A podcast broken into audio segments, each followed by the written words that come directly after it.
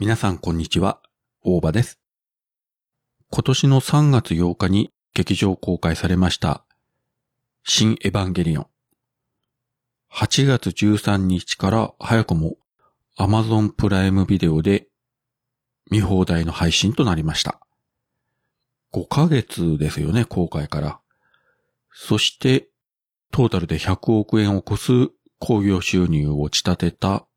文字通り大ヒット作なんですけれども、それがもう配信されるというのは、まあ普通だったらなかなかしないと思うんですよね。まあぶっちゃけ鬼滅の刃を見ればわかると思うんですけれども、まあまあそれはね、映画作品も商品なので、あれなんですけれども、Amazon プライムビデオでは、えー今現在も新劇場版のジョッハ Q と配信しておりますので、これで新劇場版4作一挙に、えー一気見することもできるということで、もちろんこれは今コロナによる緊急事態宣言とかで、えーあまり出歩けないファンのことを思っての配慮もあるんでしょうけれども、なかなかとはいえできないことじゃないかなと思います。まあこれがカラーという実質的に庵野秀樹監督の、まあ言ってしまえば個人会社みたいなもんですよね。まあそこが制作している映画作品なので、まあ監督の意向がもうダイレクトに反映されると。まあそれがいい方に転がって今回、えー本当に特例的なこういう配信が始まったと。普通考えればこれだけ大ヒットしている作品なので、配信でもセルオンリーとか、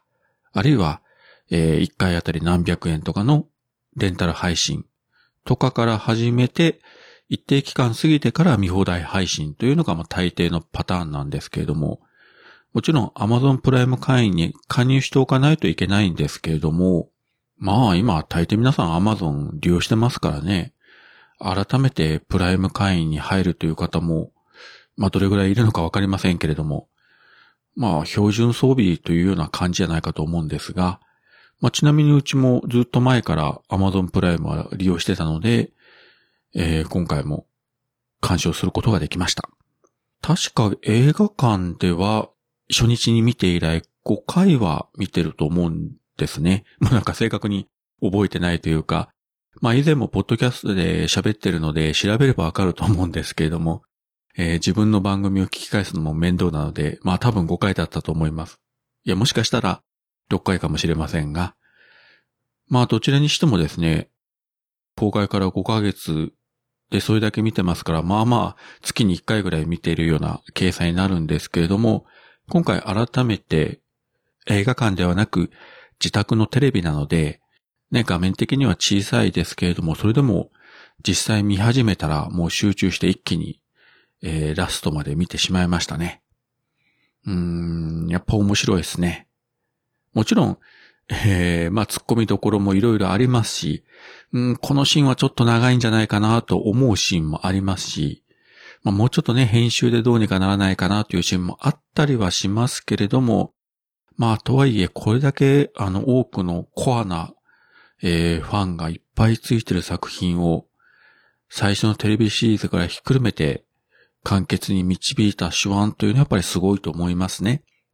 まあ、すぐね、あの、自分が見たかったエヴァじゃないからこれは認められないとかいうのを、まあ、あの、アマゾンとかあちらこちらのサイトのね、評価欄に書いて星一つをすぐつけるような、まあ、いかにも典型的な、えーアニメファンっていうのが、まあ、たくさんいますけれども、まあ、そんな連中を放っておいてですね、えー見て楽しめばいいんじゃないかなと思います。はい。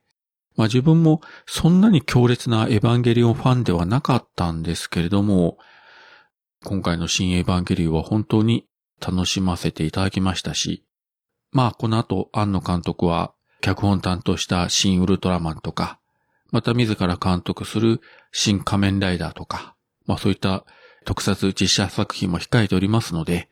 これからも楽しみに作品を追っていこうかなと思っております。はい。そういうわけで今回は8月13日から Amazon プライムビデオで配信が始まりました新エヴァンゲリオン劇場版。これについて、またまた感想をお話しさせていただきました。それではまた。